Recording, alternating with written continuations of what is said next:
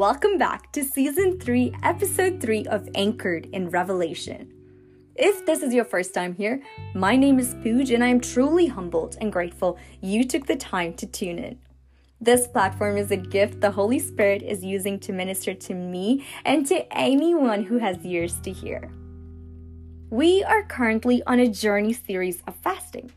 From the last two episodes, we learned fasting is not optional, but it is a necessary discipline we are to practice regularly. Fasting activates our senses, allowing us to operate on a deeper level. Fasting teaches us to take God at His word and apply it in our lives, creating a strong foundation in Christ Jesus. So when storms and winds of all seasons comes our way, we will not be shaken.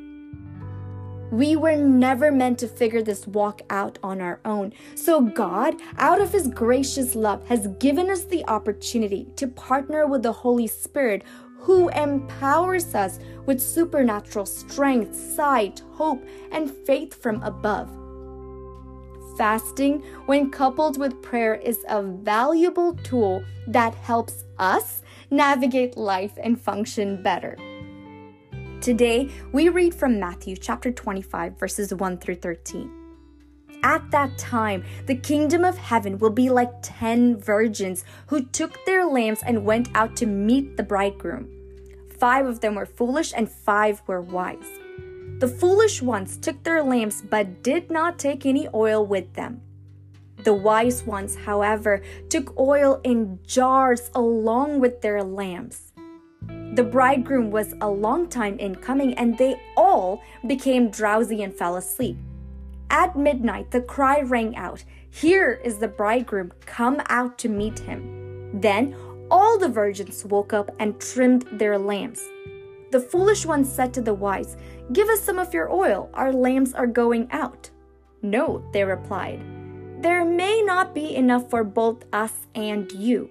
Instead, go to those who sell oil and buy some for yourselves. But while they were on their way to buy the oil, the bridegroom arrived. The virgins who were ready went in with him to the wedding banquet, and the door was shut. Later, the others also came. Lord, Lord, they said, open the door for us. But he replied, Truly I tell you, I don't know you. Therefore, keep watch because you do not know the day or the hour. This is a parable of the ten virgins taught by Jesus. When we unpack this portion, we notice two groups of people are given the same vision, but only one group had the ability and tenacity to push through to see the vision come to pass. Jesus is teaching us through this parable on the importance of being prepared so we do not miss out on the most important event, and that is the coming of Jesus Christ. The first thing he does is addressing the clear distinction between the two groups. One group is wise and the other foolish. It sounds harsh, but we see Jesus make a distinction between the two groups throughout his ministry. This is because when we choose to follow Christ, there is a clear distinction in our lifestyle, in the words we speak, and the meditation of our heart as to who our alliance belongs to. The foundation of this clear distinction sprouts through divine wisdom. In this passage, we notice the foolish group chooses to do the bare minimum, thinking this will perhaps get them through. Meanwhile, the wise group, though uncomfortable, they chose to carry jars along with their lamps. I can imagine how heavy and unpleasant the journey might have been carrying the weight of the oil and jars in addition to their lamps. But these women, they applied wisdom just in case there's a delay for whatever reason, they still wanted to make sure they were prepared by not taking their spiritual eyes and heart from the vision they received.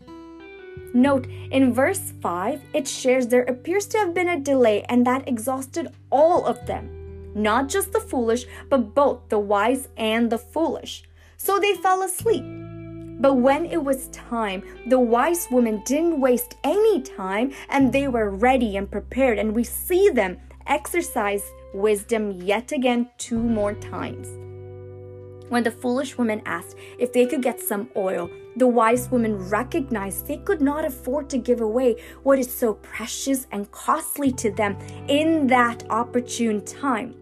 And they extended kindness by giving the other women wisdom to not waste time, but go purchase the costly precious oil that is necessary in this opportune time. While the foolish women may have saved time, energy, and strength earlier in their journey, we see them lose time because of their lack of preparation. Or maybe they thought they can mooch off the wise woman without paying the cost. So they paid it in dire consequence where they were not recognized and did not enter the wedding banquet. The Holy Spirit is teaching us the principle of fasting through this parable. Fasting, when partnered with prayer, will first and foremost give us wisdom, heavenly wisdom. This is a gift. Then, the combination of it all teaches us on how to be prepared. Fasting may seem and feel like it's taking up a lot of time, energy, and strength in the beginning, but please be encouraged. This is a costly, luxurious principle that trains us spiritually, mentally, emotionally, and physically to tap into the things of the divine. As a result, it positions us perfectly in alignment to the matters that have already been settled in heaven and is brought down to earth, just as it says in the Lord's Prayer, putting us at the right place at the right time. Fasting is like carrying that extra jar of oil, and it seems like it's weighing us down on that journey to meet the vision, promise of what God has said while it is painful in the short term and exhausting where you just need to take that nap, it does guarantee and unlock eternal blessings for us and our families. Fasting unlocks liberation for us and our families. Fasting matures us. It teaches us to not give up in that process of preparation, for an opportune time will come and it will be worth it. The foolish women did the bare minimum and gave up halfway, assuming that will get them through, missing out on what God had in store for them. While the wise women, they were stretched in capacities beyond what they may have imagined.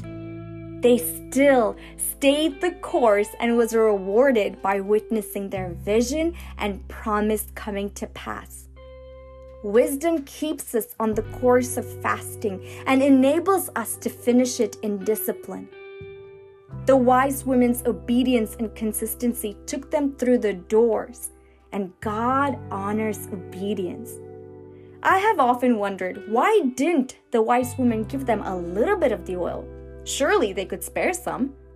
But the Spirit of the Lord is highlighting yet again that fasting, while it can be done corporately and is encouraged, it is first a sacred, intimately divine, and personal between you and God.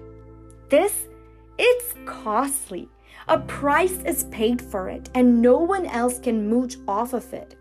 This is why they could not afford to compromise even on the little to give to the foolish woman as they were nearing the fulfillment of what they had been waiting for all this time.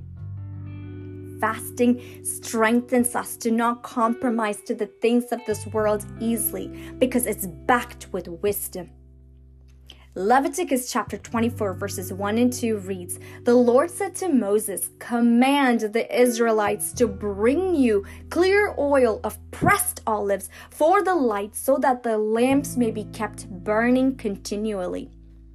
Fasting is a command and it is for our benefit, and I hope we understand that to have the oil and the anointing of the Holy Spirit from heaven that allows us to reflect the light of Jesus and burn continually for Him without any compromise. Then, with confidence, we can say, We will not be shaken. I wrap this episode by addressing our current events and to encourage us to please, please pray for the peace of Israel.